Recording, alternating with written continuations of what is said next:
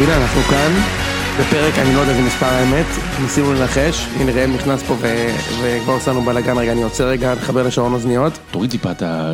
היי, תוריד לי בגבוהים, לא, תוריד לי בעוצמה, תוריד טיפה. אנחנו מקליטים. היי, באמת? כן. אהלן, אני מרגיש, רוצים נקניקיות, אוהבים נקניקיות. אנחנו כאן כדי להנעים לכם את הדרך, פקקים, נתחיל עם סיוון שביט, שנינו. סתם, טוב, אני פה הבוקר הזה עם ידידי שרון דוידוביץ', אלן שרון? אלן, אלן, אלן, אלן, מה נשמע, מה קורה, איזה כיף שאנחנו פה עדיין, עד שבקרוב כבר לא נהיה פה בשום מקום. כן, אני עקבתי אחריך, אני עוקב אחריך בצוויצר, זה זמן מה. אתה קיבלת עוד אישור על עיקון הטלפונים לפני הממשלה? בדיוק, ואני עוקב אחריך, ואתה מאוד פסימי בצוויצר, ואני טועה אם זה הפרסונה שלך, האם אתה באמת פסימי, מה הדיבור? קודם כל אני מאוד ציני, אז לפעמים אתה משתמש בציניות והכל, אני לא פסימי, אני חרד, לא יודע אם זה, אני חושב שזה מילה אחרת. זאת אומרת, אני כן, יש לי שאיפות אופטימיות, אבל אני מאוד מאוד חרד לי, לפרנסתי, למשפחתי. אני באמת, כולם, כשכתבתי את הציוץ המדובר, שאתה מדבר עליו ביום שישי האחרון, שבאמת ככה שיתפתי את התחושות שלי, כי אתה מרגיש בטוויטר לפחות שזה איזושהי משפחה, כי יש שם הרבה אנשים שאתה מדבר איתם כל הזמן, ולא סובל גם חלק, אז בכלל זה משפחה. אני כאילו אמרתי, אני אשתף, וכולם ניסו לנחם אותי בקטע של המחלה, שיהיה בסדר, וזה יעבור, וזה לא פוגע בקשישים. אני לא מפחד מהמחלה. זאת אומרת, כמובן, זה נמצא שם והכל, ובטח להורים. אני מפחד מהשגרת יום-יום. זאת אומרת, מה ששבר אותי, דרך אגב, ביום שישי, זו איזושהי ידיעה באנגליה, על כך שהליגה האנגלית, היושב ראש ההתאחדות האנגלית אמר לקבוצות, שכנראה יחזרו רק בספטמבר. וזה גמר אותי. ואני רוצה לשתף אותך ואת המאזינים, בתחושות שלי שעברו, אני חושב שבוע וחצי. אנחנו אצלנו בערוץ בספורט אחת, אנחנו נערכים, היינו אמורים להיערך, בוא נראה מה יהיה, ליורו. אנחנו אמורים לשדר את זה בגדול, וכמובן לקחת חלק מרכזי בו בכל הדבר הזה. ואז זה התחיל ככה, לפני 10 ימים, אתה מתחיל קודם כל לחשוב, יו, איזה נחס אני, או איזה נחס, דווקא עכשיו ידחו לנו את היורו. אתה יודע, זה רוב האחוזים, צריך לקרות נחס כדי שידחו את היורו. יום אחרי זה, אתה עובר ואומר, טוב, צריך שיהיה מזל כדי שיהיה לנו יורו. ואז אתה אומר, טוב, אלוהים ישמור, איזה בסה, אין יורו. כאילו אתה כבר אומר, צריך לבטלו את היורו. ואז יום אחרי זה אתה אומר, טוב, מה זה יורו? זה פיצ'פקס, זה סתם, זה כלום עכשיו לעומת החיים עצמם והספורט וכל השאר שיחזור.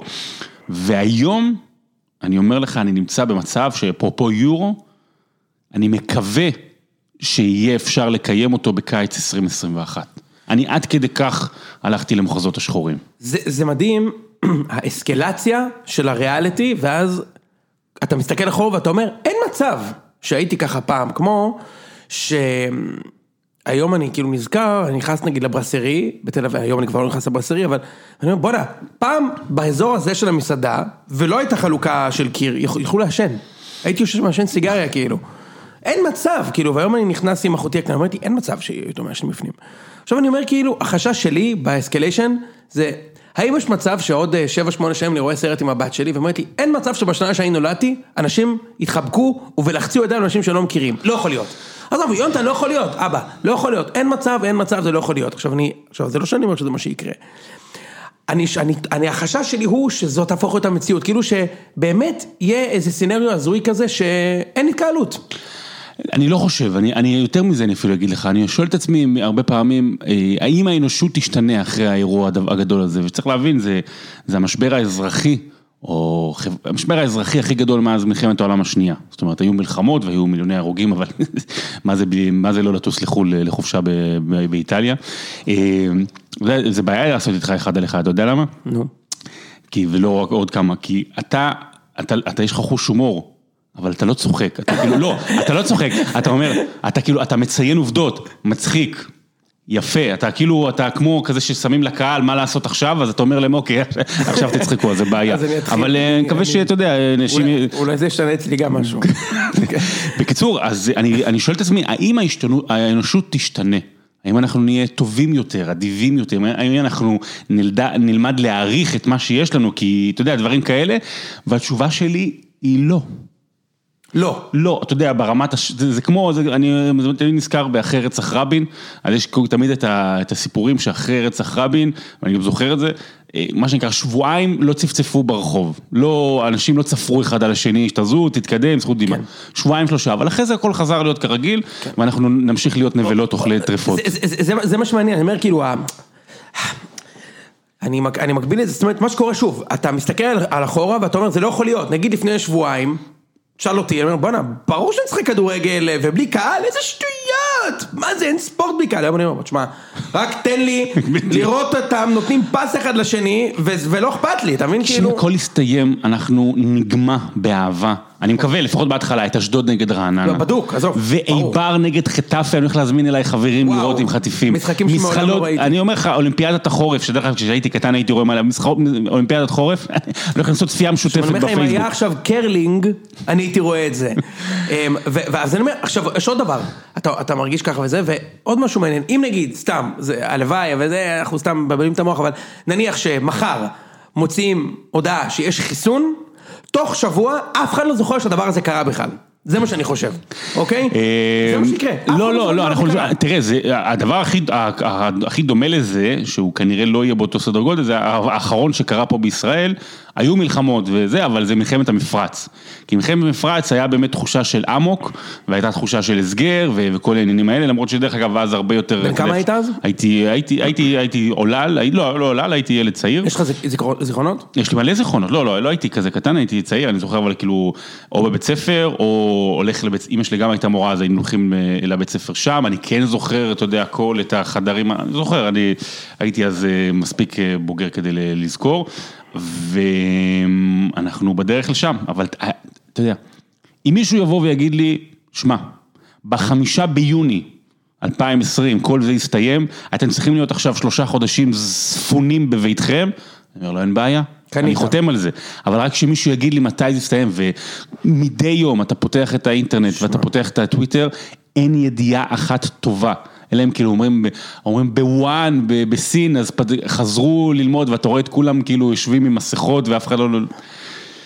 אנחנו בצוק העיתים, אנחנו באמת בתקופה שאנחנו, זה לא יישאר מאחור, אנחנו נזכור את זה, ותמיד גם כשנהיה מבוגרים, אם נהיה מבוגרים, אתה יודע יותר כי אני לא בטוח כבר, אנחנו נזכר אחורה ונגיד יו, אתה זוכר מה היה, זה יהיו צ'סבטים ונגיד אתה לא תאמינו איך זה היה, אנחנו באמת באסון קולוסלי. אני מקווה שאנחנו... אבל אני רוצה לשפר את מצב רוחכם, כן, ואת האופטימיות. מה שאני מקווה, כן, אנחנו נגיע לאופטימיות בהמשך, מה שאני מקווה זה שאנחנו נזכור את זה בתור צ'סבט, ולא שמה שקרה, ואגב, זה כאילו באמת, זה באמת מפחיד, שמה שקרה ישנה social interactions forever. שאני באמת, אני כאילו, יש לי את ה... זה לא שאני... מה זה social? כבר אנחנו כולנו כבר מדברים על זה שנים, הרי את הבידוד, וכולם ברשתות החברתיות, ולא מסתכלים אחד על השני, והעיניים בטלפון, ודברים כאלה. עוד יותר, אין שיקות. אם מזה אתה דואג, אתה מבין, כאילו אין... פעם הבאה שניפגש כשלא יהיה את הנגיף, יהיה סקס ויהיה חיבוקים, אל תדאג. יש. במיוחד אם יהיה אחד על אחד. אז רגע, אז מה אתה עושה בתקופה כזו? כאילו מה... אוקיי, אתה רגיל להגיש, או לשדר, או לכתוב, או כולם ביחד, ועכשיו, מה? אני דואג. זה ממש קשה במובן האישי, זאת אומרת, כל המשק או חלקים גדולים מהמשק, אני כרגע, אנחנו אצלנו בספורט אחת, אנחנו ערוץ של שידורים, ובשנה, שנתיים אחרות הוספנו קצת אולפנים, ולפני ואחרי, ופספורט ודברים כאלה, ככה שהם כמתאבנים, אוקיי, לא, הם לא העיקר, ואנחנו נערכים עכשיו, אנחנו במקרה בימים האחרונים הוקם אולפן חדש, קטן, צנוע, אבל אולפן חדש, ואנחנו בדרך לעשות שם גם פודקאסטים, וכאילו הכל מצולם, ושיהיה לאנשים מה לראות ומה לדבר. יפה. אבל, ברמת העיקרון, כאילו, יש כרגע, יום שישי באתי לארוחת ערב עם משפחה, אמרתי, רבותיי, אני מעכשיו פחות או יותר מובטל. אין לי מה, לא יודע מתי אני אחזור לשדר, ואז אני מקבל הודעה, האם אתה יכול מחר לשדר סשן כדורסל טורקי? כי כרגע הכדורסל הטורקי והכדורגל הטורקי ממשיכים בלי קהל. אתה יודע מה זה? זה קטגוריות נישה בפורנהאב. תבין, זה כאילו, האם אתה יכול מחר אינטריישל זה? אני לא יודע, לא מכיר את האתר שאמרת חלילה וזה, אבל זה כן, זה כמו BDSM. ממש. לא מכיר, לא יודע מה. ממש קשוחים, תן לי כבר כדורסל טורקי ליגה שנייה. אתה אומר, ברור, אני ממש שבר. אני ממש, ממש, ממש, תראה, אני מפחד ברמת היורו, מה יקרה? אני מבחינת ההתקדמות בקריירה, מבחינת פרנסה הביתה, זאת אומרת, אני ממש דואג, אני כבר מתחיל לחשוב, נגיד חשבתי לקנות, כי יש לי עכשיו פתאום יותר זמן פנוי בערבים, חשבתי לקנות סוני יד שנייה, אבל אתה מתחיל לעשות חישוב, האם אני רוצה להוציא עכשיו הוצאות כאלה, כי יכול מאוד להיות שאנחנו בדרך אולי לתקופה ארוכה, ואני אומר לך שברצינות, הרי אנחנו כולנו פחות או יותר עובדים תחת מיזמים פרטיים ותחת עסקים פרטיים, ואז אתה אומר לעצמי, רגע, יכול מאוד להיות שמחר אותו בעלים של קונצרן תקשורת, לא יודע, משהו יקרה לו, והוא החליט לסגור את הבאסטה, כאילו זה בכל, אני יכול לקום בבוקר, ויצא לי מחשבות על זה חלילה, ואמרתי, לא, מה, זה כל כך חזק וכל כך טוב, וכאילו, ועכשיו אתה אומר לעצמך, אתה לומד להעריך, תשמע, אני סליחה שאני זולג במחשבה. תראה, הרבה אנשים מאוד ככה מפרגנים על תחום העבודה שבו אני עובד. אומרים, איזה כיף לך, אתה שדר ספורט ואתה מתעסק בספורט. והרבה מאוד שנים אתה מנסה להסביר שבסופו של דבר, הדשא של השכן ירוק יותר, וזו עבודה כמו כל עבודה אחרת, יש ימים טובים, יש ימים פחות טובים, אז כאילו הכל טוב, הכל סבבה, לא צריך להפריז. אבל אני מודה שבשנה האחרונה אמרתי לעצמי, יו, כיף לי.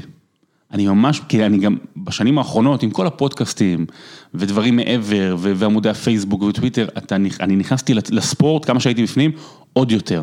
ואני כל כך אוהב את הדבר הזה, ספורט, כל מה שכלול בו, ואת היכולת להעביר את האהבה שלי לספורט לאחרים, ואני נורא נורא נהניתי בעבודה שלי. אני נורא נורא נהנה. ואני נורא מרגיש בר מזל. באמת, אני אומר, תפו, מרגיש בר מזל. ועכשיו לוקחים לי את זה. לא לוקחים לי את ההנאה כאוהד, אתה יודע, חלילה גם פרנסה. תראה, אתה מדבר על זה בצורה מאוד יפה, אבל גם בסוג של הרגע, אבל אתה אפס. אבל אני חייב להגיד לך ש... כאילו, מפריזמה מאוד צנועה, כן? צנועה עם צדיק, לא צנועה. מפריזמה מאוד מאוד צנועה. צנועה גם ש... כן, אני חושב שאנשים טובים... מוצאים את עצמם במקצוע שלהם, גם לא במקצוע שלהם אגב, אבל בסוף הקריירה שלך לא אמורה להיעצר, זאת אומרת דווקא אתה לא בפוזיציה שבה, אלא אם אין ספורט ואין מדיה. אז זהו, אז אני לא יודע, מדברים על חצי שנה, מדברים על שנה בכל מיני מקומות, זה נורא מלחיץ. אני לא אומר שכשזה ייגמר, אז לא תהיה לי עבודה, לא, אני לא מדבר בחלילה הזאת. קודם כל מדבר ברמת הפרנסה הקרובה, אבל כן, אתה אומר, אנחנו דיברנו מקודם, העולם, אוקיי, ייקח לו שנה, ואז הוא יחזור לעצמו, אני חושב שאני אקח את זה בצורה אחרת. זאת אומרת, כשנחזור, אני כן אקח דברים ביותר פרופורציות, אני מדבר מהרבה אישית, אני כן אהנה יותר, גם אם לפעמים אני משדר, אני יודע, ליגה ברזילאית, לא, ליגה ארגנטינאית בלילה ודברים כאלה. זה המהות של החיים. אם אתה לא, כאילו, אני בטוח שסבלת הרבה בשביל להצליח, אין? אם אתה לא סובל לפני שדברים טובים קוראים לך, אז אתה לא מתענג. יותר מזה, ובזה נסכם את העניין הזה. כן. הרי אני אוהב לעשות כתבות וידאו, אוקיי, בזה בטח באינטרנט ככה, אני מקבל על זה לפעמים 100 דיבורים, ועל זה מדברים איתי הרבה, ובעמוד הפייסבוק שלי. כן. אני מחכה לכתבת הוידאו, שכשהכל יחזור. לליגת העל או לליגה האנגלית, אתה יודע, אני כבר יושב לי בראש המילים מה להגיד, כאילו שכולנו, אני מקווה, נבין עד כמה אנחנו אוהבים את הדבר הזה, ותראה, בשרשרת המזון של העולם, הספורט הוא נמצא מאוד מאוד למטה, אתה גם רואה את זה, כאילו לפני כל הדברים האחרונים, האחרים, הספורט נסגר, אבל אוהדי הספורט הבינו לפני כולם את גודל האירוע, כי אם סוגרים לנו לאט לאט את כל המפעלים והליגות, אתה מבין שיש פה משהו טרגי ואוהדי הספורט, אפרופו הייאוש שלי והפסימיות, אנחנו נכנסנו לזה כבר לפני כולם, יש כאלה שעוד לא נכנסו דרך אגב.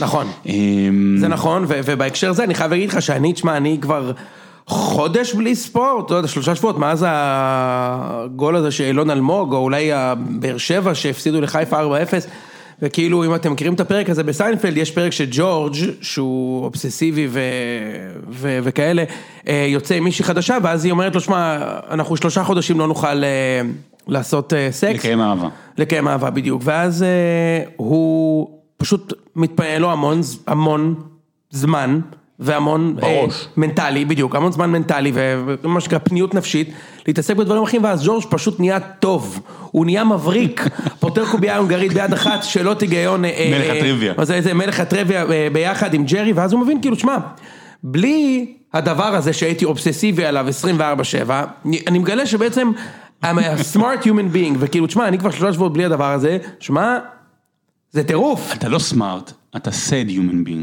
זה, אתה מבין, זה סד, כי מההנאה, ההנאה גורמת לעשייה ולדברים אחרים, אתה אומר, יאללה, אני אעשה את זה בעבודה, למרות שלא בא לי, כי בערב יש לי ליגת אלופות, כי בערב יש לי ליגה אנגלית, כי בערב יש לי מכבי תל אביב, אתה יודע, זה נותן לך איזושהי משמעות, והיום, מה אני עכשיו, למזלי לא ראיתי אף סדרה כמעט בנטפליקס. לא, אבל זה בול, זה מה שאני עושה עכשיו, אתה צודק, עזוב את התשוקה, כן, אני לא מחליף את זה, אבל אני אומר, לא תשוקה, הפרודוקטיביות שלי השתפרה בקטע מטורף. כן, למדתי לבשל. כי אתה לא רב עם אנשים בפייסבוק, טוויטר. אני לא אובססיבי במחשבות כל היום, אני ישן יותר טוב, בקורונה. למה? כי אני לא מנסה לרדם, אני אומר, יאללה, איך אתה זוכר אז...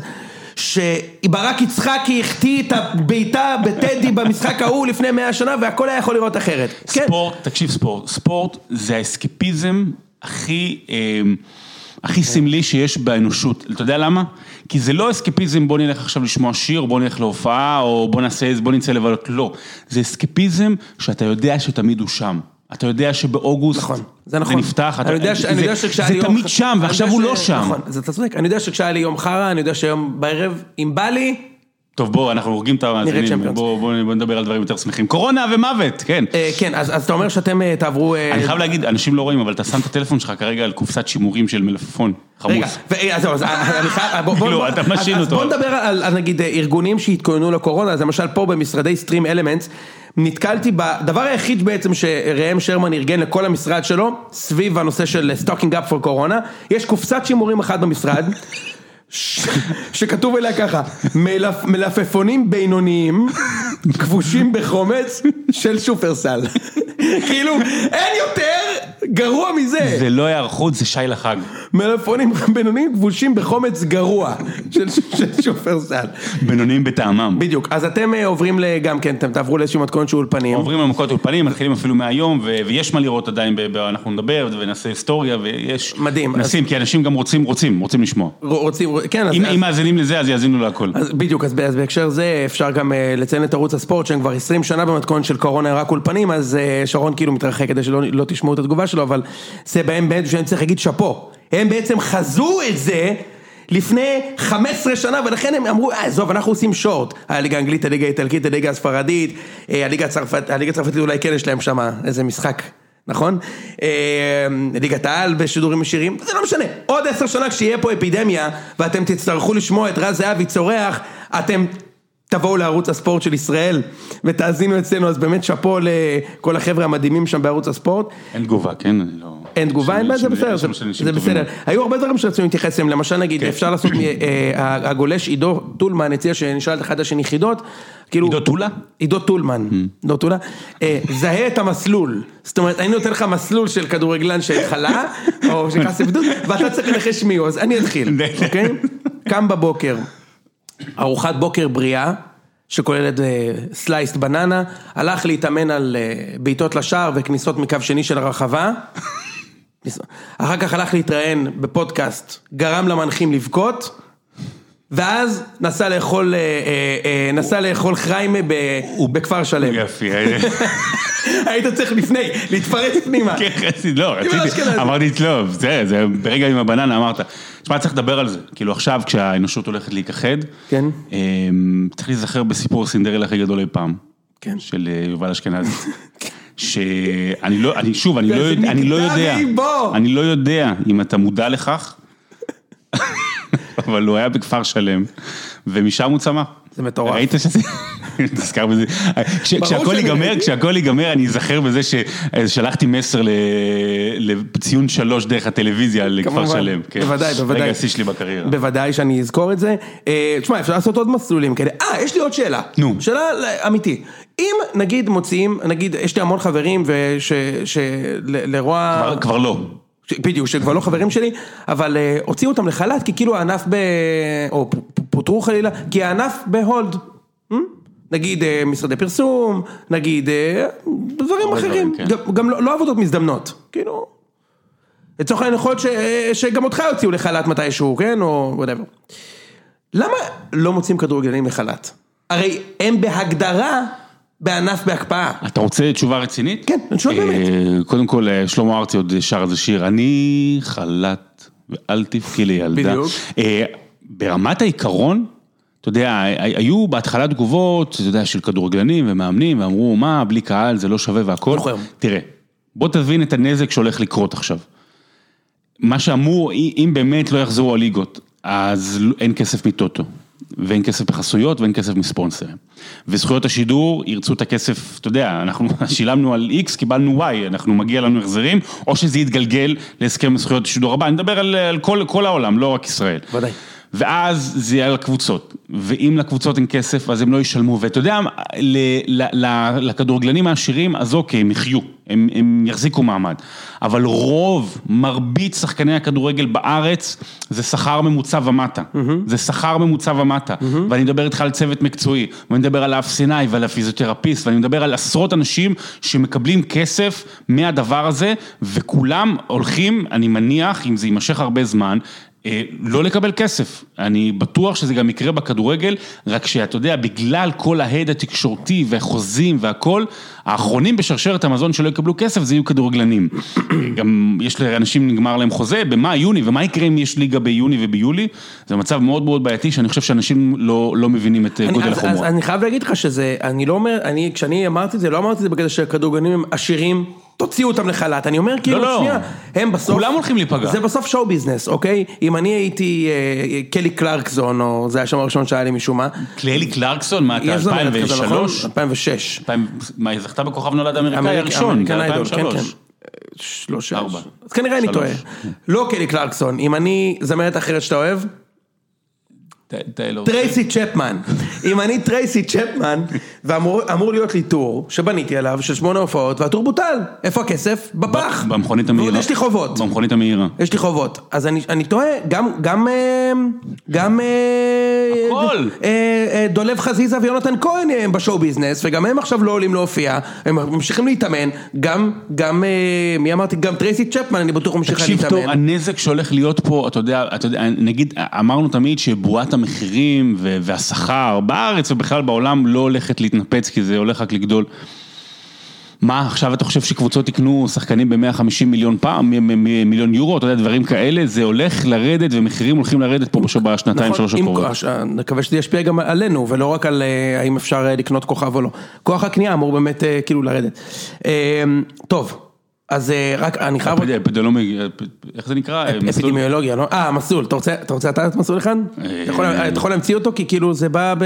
לא המציא, זה מתוכנית מפורסמת שהייתה בעבר, זה בבוקר לא קמים, קצת לפני הצהריים לא קמים, ב-12 פותחים את התריסים, ב-2 בית קפה למטה, 5 יש אימון, באים חצי שעה לפני עם הקפקפים, 7 נגמר האימון, 11 יוצאים למסיבה בנמל באשדוד. זה דוד, אתה זוכר מאיזה תוכנית זאת? ברור, דוד, זה התוכנית של מנואל רוזן, לא? כן, דוד רביב ומנואל רוזן. בדיוק, יפה מאוד. אני אמשיך עם חידה נוספת, 9.5 השכמה, ירידה לג'חנון אצל סימה בבאר שבע, משם ממשיך לאימון, מתגלגל באימון,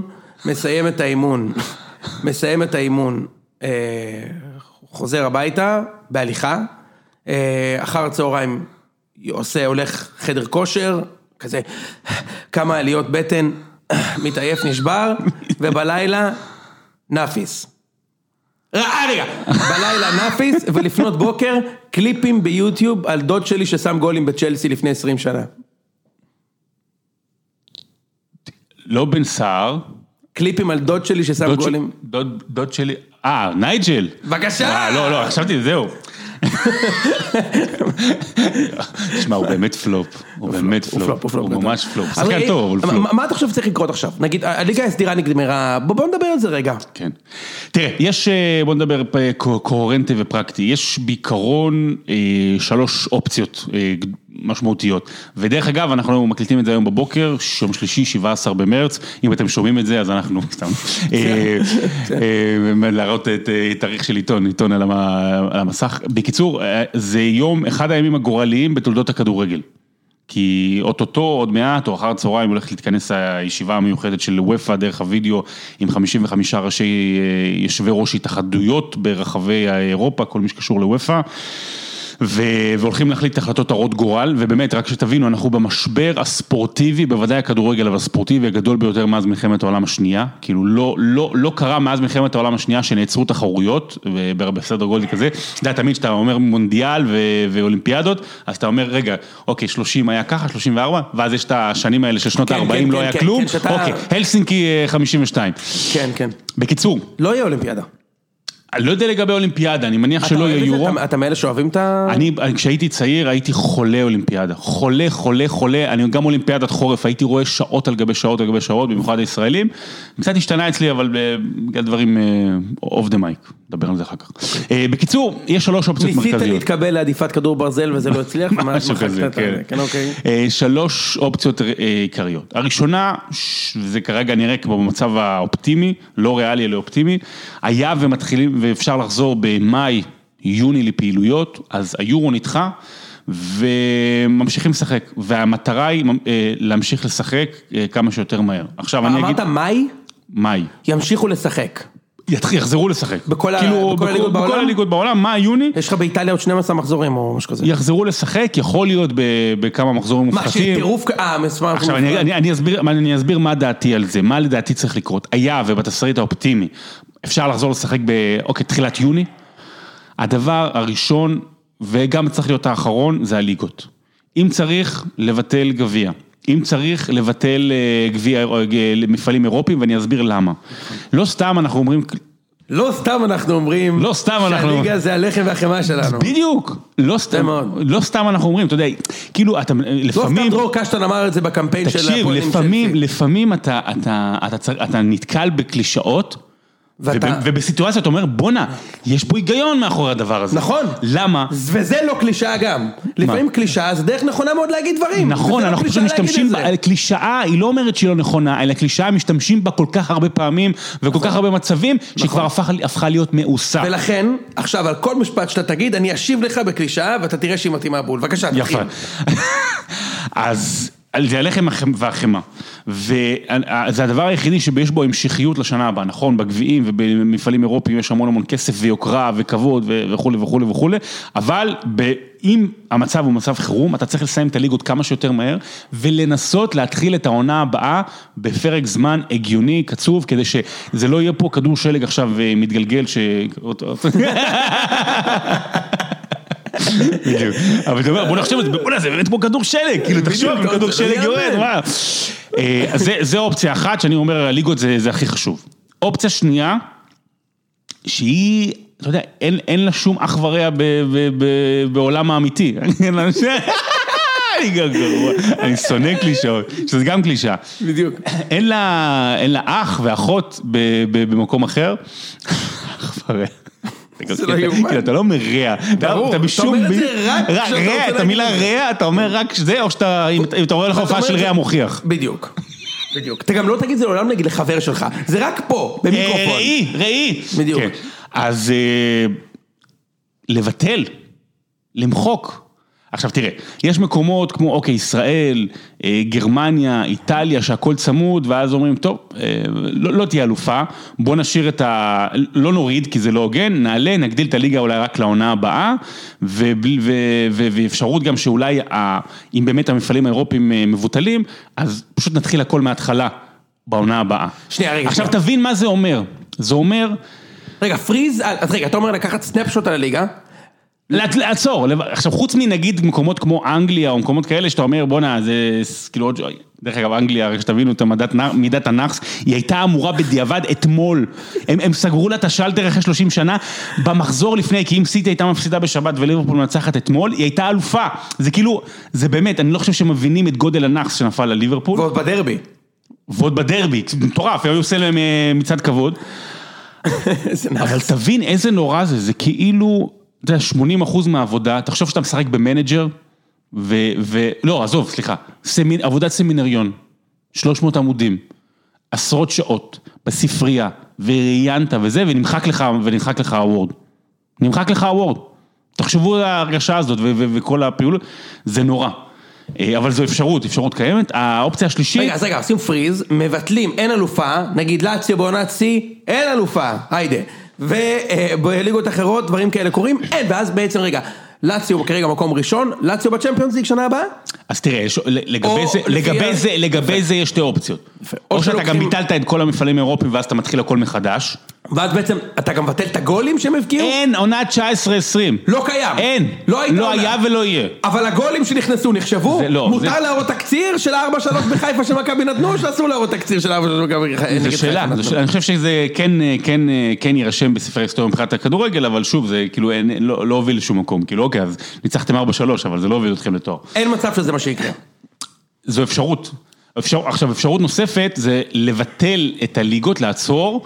ובאמת המיקום הנוכחי מוביל לכל מקום, לא אלופה, כי זה לא הוגן, אבל המיקום הנוכחי מוביל לאירופה, ליגה אירופית, ליגת אלופות בכל הליגות, בלי יורדות, כי גם זה נבדעתי לא הוגן, ונגיד 2 או 4 עולות, נגיד בגרמניה מדברים על זה שהליגה תגדל בעונה הבאה ל-22 קבוצות, ישימו את כולם באומשן פלץ, ואז ברכבות. יפה מאוד. כן, ואופציה שלישית, היא שאם באמת זה הולך להיות טירוף, והנובמבר וזה, אז שהעונה הזו, תימשך על פני העונה הבאה, ואולי קצת תתארך ויוסיפו, אז כאילו זה יהיה שתי עונות כאלה. אני אוהב את זה.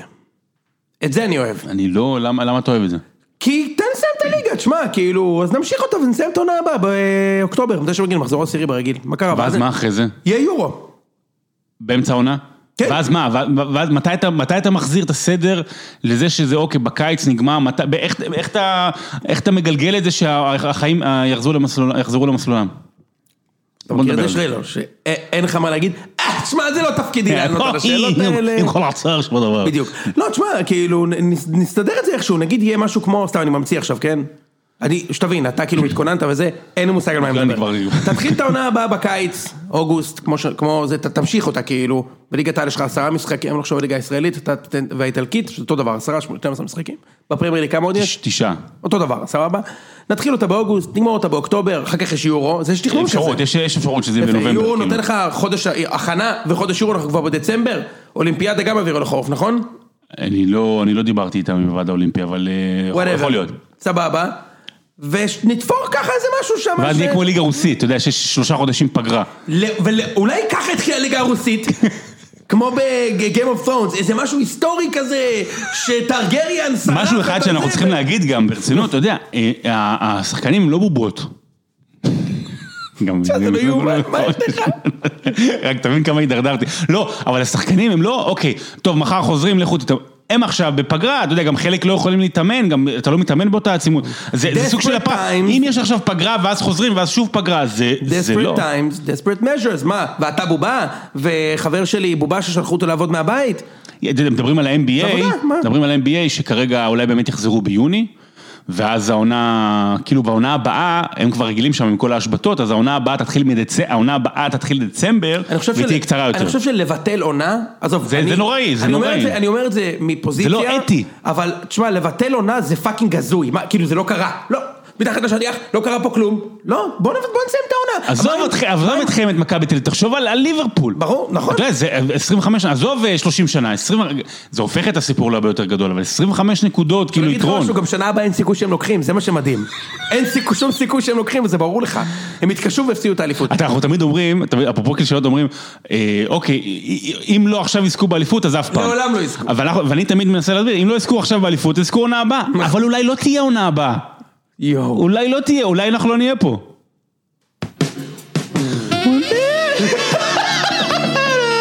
אני חולה על השיר הזה. יפה מאוד. קרלס וויספר. אתה ידעת שזה שיר... בימים שאפשר ללכת לדיסקוטק. זה כאילו ג'ורג' מייקל, אבל בעצם זה תחת וואם יצא. מה זה? תחת? וואם. אתה לא יודע מה זה וואם. לא, לא, ברור שאני יודע. וואם זה... היינו נפגשים במסיבות עם וואם, כן. בדיוק, מצחיק. ג'ורג' וואם. טוב, אז בואו נמשיך ונדבר בעצם על... מה עם האפשרות הבאה? מה עם זה שנעשה איזה טורניר? אני ואתה? כן. בפיפה? כן. שנגיד הליגה, הלוואי, כן, הכל, הלוואי, כן, הליגה תחזור. פתאום זה ייגמר. יהיה דקליין, עוד חודש, אני אתן לך מציאות עכשיו יוטופית, שאתה אומר, וואי, לא יאמן. לפני חודש ישבתי אצל יונתן, אמרנו, 20 שנה, הנה, 20 מאפריל אפשר לעשות את החצי גמר המזדיין הזה בין באר שבע, לא יודע, מכבי פתח תקווה משלן. נגיד שזה קורה. אני אגיד לך מה יותר הגיוני שיקרה, שעוד שבועיים אני אשב, אני יואו, נדבקתי מיונתן. דווקא מיונתן נדבקתי. וראשון, נגיד העולם חוזר לקדמותו במאי. אוקיי, אתה לא יכול להריץ עכשיו 10 משחקים בחודש, כי זה לא אנושי, אבל מה נגיד עם אפשרות של לדפוק טורניר? תראה, קודם כל באירופה אז כן, זאת אומרת, לעשות סוג של טורניר של שבוע, של רבע גמר משחק אחד, כמו שעושים לפויות העולם ואירופה, אז כן, לעשות את זה בצ'מפיונס. לגבי הליגה, אם זה חוזר, אז בואו נעשה סיבוב אחד רק, אתה יודע, כמו שעושים בפלייאוף התחתון. סיבוב אחד של פלייאוף, כן. אבל תבין כמה עצוב, אתה יודע, אנחנו מדברים ליברפול וזה, זה אמור היה להיות הפלייאוף, הכי טוב אי פעם. לגמרי. אתה יודע, אנחנו אצלנו בספורט אחת, אנחנו תמיד, אנחנו שדרים את, כאילו, מה שנקרא, משחק מספר 2 ו3 ו4 ודברים כאלה, ולא את המשחק המרכזי. וכל משחק היה חבוננזה. פתאום יצא, אתה יודע, שהיינו אמורים שדר משחקים ממש גדולים, שבדרך כלל אנחנו פחות משדרים, כאילו, פועל תל אביב ביתר, מכבי חיפה, פועל תל אביב, מכבי תל אביב ביתר, מכבי תל אביב דרבי חיפה, אתה יודע, דברים שאנחנו משדרים פעם בשנה, שנתיים, כי בדרך כלל זה משחק המרכזי. I was looking forward לשמוע אתכם משדרים את זה. באמת, אני אומר לך, באמת, ספציפית אותך, ועוד שדרים אחרים משדרים את זה ונהנים, וזה לא יקרה. בסה, זה באמת בסה, אבל... עד ש... אני בהתחלה, כשהקורונה רק התחילה, לפני איזה חודשיים, זוכר שדיברתי עם שי חבר שלי, אמרתי לו, תשמע, יש אינדיקציה אחת בטוחה, אם יהיה יורו או לא יהיה יורו. זה היה מזמן, קח אותך לימים שעוד... אמרנו, אם ישראל תעבור את סקוטלנד, בטוח לא יהיה יורו. נכון? כי זה הפרוק... עכשיו אנחנו יכולים להגיד לעצמנו, רגע, היה לנו סיכוי וגזלו מאיתנו את זה. ברור. אם רק בנאדו מתחיל את העונה הזאת, אותו דבר, אם רק לא היה קורונה. רק בנאדו היה מתחיל את העונה. איך אני חולה על הבדיחות הפנימיות האלה ביניכם, במועדי מכבי חיפה ומכבי תל אביב, שאתם כאילו צוחקים אחד על השני ויורדים, זה מחמם את הלב וילדותי באותה מידה. נכון. אז הפרק הזה, אגב, יש לנו חסות לפרק הזה, שלא כמו עידן רייכל וקרן פלס, שנתנו הופעות בחינם, אנחנו כן ניקח כסף. אני בגלל זה באתי דרך אגב. והפרק הזה הוא בחסות מוצר שאתם לא מכירים, אלכוג'ל. אלכוג'ל, מה הם צריכים את החסות שלך? אלכוג'ל לכבוד תעשה אצלם חסות בדיוק, לכבוד הפרק החליטה להוריד מחירים ומארז ללה או רדי של אלכוג'ל המחיר יורד מ-99 שקלים ל-94.90 כולכם מוזמנים לרוץ לסופר ולקנות אלכוג'ל איזה טירוף זה, היחידים שנהנים, אתה מדמיין אותם, אני מדמיין אותם יושבים, מלטפים חתול כזה, מלטף חתול על כיסא פרווה וכזה, מוה. הביזנס היחיד שהרוויח כסף. עזוב זה, אתה יודע, אתה חושב, נכון, הרי זוכרת רשימת שינדלר? אז תמיד היה שיש אנשים שכאילו מרוויחים במלחמה, ושינדלר ידע איך להרוויח במלחמה, אז יש אנשים שמרוויחים, אז היום שינדלר זה רמי לוי. אתה יודע, דברים כאלה, הוא כאילו נורא מרוויח מלחמה, אני רק מקווה שזה יסתיים, אז הוא ידע, I could have done more, אתה יודע, הייתי יכול לתת עוד נייר טואלט לאנשים. אז יאללה, בוא נדבר על המלצות, מה אפשר לתת לאנשים לעשות בזמן הבידוד? תומר, שאתה עכשיו חוזר לסדרות? אני לא חוזר, אני מתחיל, אני בגלל עיסוקיי והמון ערבים שאני מחוץ לבית, וילדים וזה, אז אני, כל הדברים שכולם כבר ראו, לא ראיתי כלום. באמת, לא ראיתי כלום, לא ראיתי בית הנייר, לא ראיתי נרקוס, לא ראיתי סמוך על סול, כאילו הדברים הגדולים היחידים שראיתי זה שובר שורות, סופרנוס ראיתי לפני שנה וחצי, פאודה, סבבה, אני נורא אוהב, אני לא אוהב להתחייב למשהו ארוך, אז אני עושה מיני דוקויים, ראיתי עכשיו, אל תתעסקו עם חתולים או דברים כאלה. כן. נחמד. הורדתי אתמול מנג'ר. אוי, זה טעות עשית. כן. אבל אני גרוע. אני לא מצליח להבין למה אני גרוע.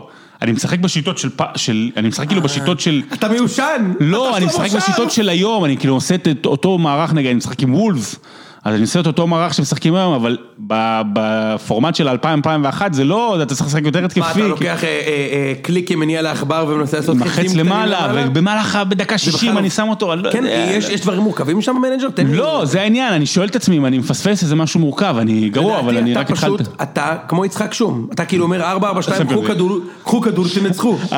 אגב, גם ליצחק שום יש נהגי מוניות ביוון, עוצרים אותי עד היום, אומרים, בונה, אתה היית במנג'ר חזק. אז זה בדיחה על שום. עכשיו, העניין הוא כזה, אני, כשהייתי משחק בזה מלא, מלא, והייתי טוב, הייתי משחק עם 8 קבוצות במקביל. לא נכון. ו3 נבחרות. כאילו, עונה היה לוקח לי, אתה יודע, שבוע לסיים. באמת? באמת, הייתי עושה את זה כי...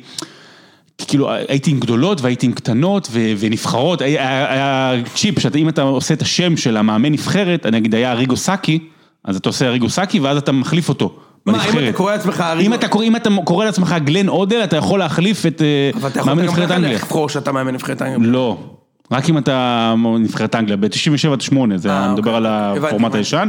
עכשיו, וזה היה תענוג. הדבר שכאילו הכי זכור לי, זה שקניתי את רומריו, הייתי מנצ'סטר יונייטד, קניתי רומריו, והוא כבש לי 9 שערים ב5 משחקים, ואז שבר את הרגל איזה 10 חודשים ולא חזר לעצמו. כן, אז מה, זיכרונות מנג'ר שלי מדהימים, אני הייתי בן אדם של קבוצה אחת, אז כאילו תמיד הייתי בוחר קבוצה, בדרך כלל משהו ברי, בגלל אנטוניו קסטנו. אבל אני לא אשכח שרובן עטר פעם היה דיבורים שהוא הולך למבחנים בברי, והרי אני מכיר את ברי, זה אדום לבן מהמנג'ר. בדיוק. אז אני לא אשכח את זה, וזיכרונות מנג'ר שלי מדהימים. דוגמה, הגעתי פעם לגמר הצ'מפיונס ליג עם רומא, וזה לא היה כל כך קשה, כאילו, אבל הגעתי לגמר, אמרתי, עכשיו נעשה הכנה. עם כפור. כן, זה קצת כאילו כפור בסוף, אבל כן, הסוף של הקבוצה הזאת, כאילו הסוף. ואיבראימוביץ' שיחק אצלי. והגעתי לגמר, ואמרתי, תשמע, הגעתי לגמר בכאלה תצוגות, הפעם אני אהיה טקטיקן, ואני הולך להתאים את המערך שלי למשחק נגד ריאל מדריד, במנג'ר, נכון, ריאל הם סגול לבן. נכון. אז אני אתאים את המערך שלי, בפעם הראשונה, אי פעם, אני אציב מערך מראה, אקח שחקן מהיר, ואשים אותו בצד ימין, שישמור על רוברטו קרלוס. זה, החלוץ ששחק לא בשפיץ, שני בקו אחד על אחד למטה ואחד אין. ממש כאילו את גולנדה. כשאתה מדמיין כאילו את החלוץ בצד שמאל ומתחתיו, ואז גם בקישור עשיתי, בוא נעשה אותו דבר, קשר וקשר אחורי אחד למטה, הכל לסגור. כשאתה שם את החלוצים בצדדים למעלה, אני מרגיש תמיד רע, כי אני אומר, אין לו כמעט מקום להתקדם, אתה יודע, הוא תקוע שם למעלה. מארגן את כל המערכת, אומרת, שמה, זה הטקטיקה שלי, והיום אני אראה לעולם הכדורגל, והפסדתי 7-0. עכשיו, אי אפשר להפסיד 7-0 במנג'ר. זה ברזיל גרמניה. במעמד כזה, בדיוק. ושם בערך הפסקתי לשחק, זה גמר אותי. השאלה אם אתה בן אדם שעושה שמירות מחדש שאתה מפסיד. היו לי כמה פעמים כאלה. כן? אם אנחנו כבר בסוף העולם, אז אני יכול לדעת. נכון שאין דבר מספק יותר מנגיד, אתה כזה יושב רואה טלוויזיה, ואז פתאום אתה רואה תקציר של סושו נגד סדן, ואז מבקיע את השער ז'אק דלה... לא, אנטוני ונדנבורה, כובש את הגול, ואתה אומר, בואנה, ונדנבורה זה לא... זה אני גיליתי אותו. יש שחקן שכם תמיד היה בוורונה, ילד בן 18, ב-2001, קראו לו וינצ'נסו איטליאנו. לא מכיר זה. עכשיו, אני גם הייתי מאמן נבחרת איטליה, אוקיי? במקרה לגמרי הייתי. אז הייתי מזמן אותו לנבחרת איטליה. הייתי מזמן אותו לנבחרת איטליה, ואז, אתה יודע, הערך שלו עולה, והרמה שלו עולה, והמחיר שלו עולה, ואז כשהייתי עם מנצ'סטר יונייטד, גם, או ליברפול, אז הייתי קונה אותו ב-20 מיליון, דברים כאלה, ואז ורוניה הייתה יכולה להתקיים, וזה היה ככה עובד העולם, אבל וינצ'נסו איטליאנו, זה השם שאני הכי... זה השם שלך, מה עם טונטון זולה מאוקוקו? לא, וינצ'נסו... אתה יודע מי זה אבל? איך, מי? טונטון זולה מאוקוקו. לא. לא, אני שחקתי את זה 97, 98 ו-2001, 2002, אני הייתי חולה תמיד על, אני הייתי מעריץ של רוני רוזנטל, אז הייתי לוקח את ווטפורד, והייתי משחק איתם כאילו בליגה שלישית, באנגליה. כן. תשמע, היה תענוג, ונראה, נחזור, על מה נדבר, אתה יודע, על מה נדבר? בוא, תעשה פה עוד שבוע הבא, מה תדבר? אין לי מושג, אנחנו נבין נראה את כדורגל שפל לדבר על עוד דברים שפלים כמו מנג'ר, אבל אפרופו סדרות, אז אני דווקא כן רוצה להמליץ לך לבית הכל סולמת, אחרי זה לפני השידור גם... תמול ראיתי פרק ראשון. נהנית? כן, כאילו, כן, קצת איטי, אבל כן. נכון. אני חולה שובר שורות, אז אני מקווה שזה יהיה טוב. רואים שזה של וינס גילליגן. כן, לא רואים. מלא קטעים מבריקים שם. מצלמים פודינג. מלא קטעים מבריקים שם. מתי הפעם האחרונה שעשית משהו בפומבי? כאילו, היית באיזה מסעדה לאחרונה? מסיבה. הייתי במסעדה לפני שבוע ושלושה, 4 ימים. כמה היסטורי זה נראה לך היום? באמת, זה מטורף. שמע, כאילו... בסוף, אתה אומר, זה מה שאני אוהב לעשות. אני אוהב לאכול בחוץ, ואני אוהב ללכת לכדורגל, ואני אוהב ללכת לקולנוע. זה מה שאני אוהב לעשות, אני גם הולך לבד לקולנוע לפעמים. אני לא, אני באמת, בלי ששמתי לב, עולמי הפך להיות סובב אך ורק סביב הספורט. ועכשיו שלקחו לי את זה, אז אתה אומר, אני כבר את המכה קיבלתי. זאת אומרת, מה, מסעדות, בתי קפה, זה כלום. הספורט שנסגר, זה המכה הגדולה, ו... החלק הכי טוב של השבוע הוא זה שאני פה איתך 1.5 שעות. למה? כי אני 1.5 שעות לא מסתכל על החדשות ועל טוויטר, ואין אף ידיעה אחת טובה שאומרת, לוקחת אותך למקום אופטימי. זה נכון. זה נכון, וגם על זה רציתי לדבר איתך. כאילו, איך אתה, בתור איש טלוויזיה, איך אתה רואה את מה שקורה? בעולם או בטלוויזיה? בישראל? אם אתה יכול לדבר על זה, אם לא, לא. אתה מדבר על תקשורת? כן. אני יכול להגיד לך שאני, בן אדם שכאילו יש לו לוז די קבוע, מגיע הביתה, ב-3.8 מתחילות החדשות, אני רואה את הכותרות, ואז מתחיל לראות מה שאני רוצה. בדרך כלל כדורגל, ואם לא, הסדרה. נכון. אני יכול להגיד לך שחודש אחרון, אני לא יכול להוריד את העיניים שלי מהדבר הזה, זה פשוט הזוי. מהחדשות לגמרי, וגם אני פתאום, אני תמיד שומע דרך ספוטיפיי, אבל עכשיו אני שומע דיבורים, ואני מנסה למצוא איזה נחמה במשהו, אני, תראה, חוץ מזה שאני גם עובד תקשורת, וכאילו יש קולגות והכל, אבל באמת, באמת, האצבע נורא קלה על ההדק לבקר. גם פעם, אם אתה זוכר, דיברנו על זה, שהיום שדר כדורגל בעידן המודרני, זה עבודה, זה משימה כמעט בלתי אפשרית, כי אתם, כולם, כל פיפס קטן שמישהו אומר, אתם מפרשים את זה, ורגע, והוא אמר ככה, ודברים כאלה, היה לי לפני חודש איזה אולפן שעשינו, וכאילו, אמרתי בצחוק, פניתי לשדר הקווים, ליאב נחמני, ואמרתי, נו, על מה יהיה הפיצוץ הגדול הבא מחר עם ירדן שואה, בוא ספר לנו כדי שנדע. אני יודע, אני מכיר את זה, אני שמעתי את זה. בחזה, כן, כזה. תעשו עליך על זה, נכון? וכן, כאילו מישהו תייג, מישהו כעס ותייג וזה, ואני מאלה שעונים, אז ניסיתי להסביר זה, שזה הייתה בדיחה והכל, אבל שוב, אתה יודע, העניין של... ותמיד בציוץ זה נראה הרבה יותר רע, כי הכל, כאילו, זה רק מתחיל פה ונגמר פה, אין את האינטונציה, אין מה אמרו לפני, אין מה אמרו אחרי. ובגלל זה נורא נורא קל לבקר את התקשורת וחדשות. אבל אני חושב, אני רואה... זה ספורט בעיניי. אבל אני רואה, תראה, עושים עבודה, אני חושב שעושים עבודה טובה מאוד. גם להעביר את הזמן, גם ליצור אייטמים, סתם, אז אוקיי, שלחו אתמול את לירון זית, כתב התרבות של קשת, למסיבת מרפסות. אז נכון, זה נראה דביל וזה, אבל זה ליצור עוד תוכן במשהו שאתה עכשיו הולך לדבר עליו, אותו דבר, במשך כנראה חודשיים. כאילו, אני אומר לעצמי, מה ידברו עוד שבוע? עזוב ממשלה או ממשלה, אבל אני חושב שעושים, יש פה הרבה מאוד אנשים מאוד מוכשרים, הרבה מאוד אנשים מאוד טובים, וכן מחשבה, כל התרבות פושים, כל התרבות הפושים היא הבעייתית, כאילו שיוצרים זה, אבל זה אתם אשמים. אני, אין לי אף פוש. אין לי אף פוש. כמו שאתם אומרים, סליחה שאני... סליחה, רגע. מאזנים. לא, אנשים. תמיד שואלים אותי, הרבה פעמים שואלים אותי, נגיד בסוף הרצאות, שגם זה דרך כלל בוטלי, אבל כיף. המון הרצאות איך לקראת הצ'מפיונס. אוקיי, אתה מדבר פה על דברים טובים בספורט וזה, דברים יפים, אבל איך אתה מסביר את זה שהנה בעמוד פייסבוק מובילים לידיעת כזה פייק, או בואו תלחצו, או כל מיני ידיעות, אל תלחצו. מישהו הכרח אתכם ללחוץ על הלינק, לחצתם, זהו, אכלתם את החיה. אותו דבר לגבי הפושים ודברים כאלה, אם אתם לא תהיו באטרף, אז גם לא ינסו למשוך אתכם ולקחת רייטינג משם. בדיוק עוד חודש, זה יוצא 4 שנים מאז שאני הכרתי את ראם. רם הזמין אותי להתארח בגיקונומי, שזה הפודקאסט הרציני שלו. אני עשיתי, אתה רציתי, זה מעולה. אני שמח שאתה מבחור. 4 שנים, רם. בדיוק. אוי, זה מעולה, נכון, אתה צודק. עשיתי כבר, אני עשיתי את הבדיחה, אבל. היום לפני 4 שנים, הכרתי את רם. אפשר גם לעשות כזה. ודמותי נשקפה מפדחתו. בקיצור, אז, ואז דיברנו שם רם ואני, והשיחה הייתה סביב תקשורת ספורט, וזה היה לפני שבכלל התחלנו להקליט את הציון, ואמרתי לרם שאני קיבלתי החלטה בערך שנה קודם, כבר 5, אני בעצם כאילו מ-2015 בלי פושים בכלל, אין לי חיה כזו, כי אני מאמין שזה מקצר חיים. אתה פשוט, זה פשוט זוועה, כאילו אתה חי מפוש, לא פוש, פוש, אין לי פושים, אגב, כללית, יש לי וואטסאפ בפוש, לא קבוצות, כן הודעות, וזהו, שום דבר אחר, כל השאר אצלי הוא פול, ממליץ בחום, בוודאי... רוב הקבוצות על השטק, דרך אגב, שימו קבוצות על השטק. הטלפון שלי כמעט תמיד על שקט גם כך, וכאילו, לא, I don't like it, בכלל התרבות הזאת של פוש, אני לא בשבילי, גם לא שמתקשרים אליי, נגיד, להגיד לי קודם, זה קצת מוזר, לא? הפוש היחידי שאני אוהב זה פוש ספייס. כן, כן. היא הייתה הכי טובה, בוא נדבר, מי הספייס כזה הכי טובה? יואו, איזה כיף שזו שיחה טובה. תשמע, אני חייב להגיד לך שבתור ילד, כאילו זה היה ג'רי. זה היה ג'רי... היא הייתה עסיסית. היא הייתה עסיסית. וגם אהבתי את הקריירה. לא, אבל בעיקרון כולם אהבו את מל בי. היא אחר כך הייתה הצלחה, איך שהיא גם רזתה, נפחה להיות שריב כ...